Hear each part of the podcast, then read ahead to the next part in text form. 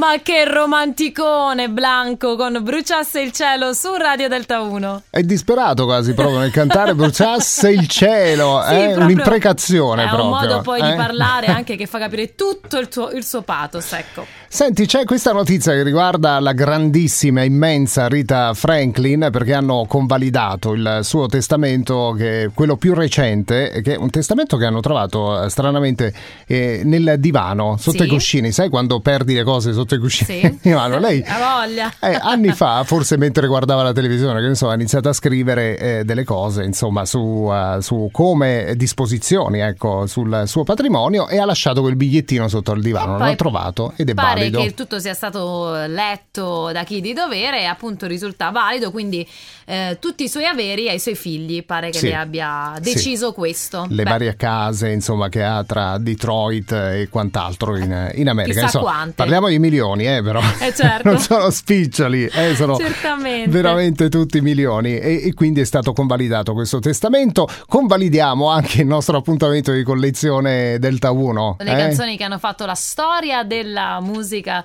italiana e un protagonista Biagio Antonacci danza sul mio petto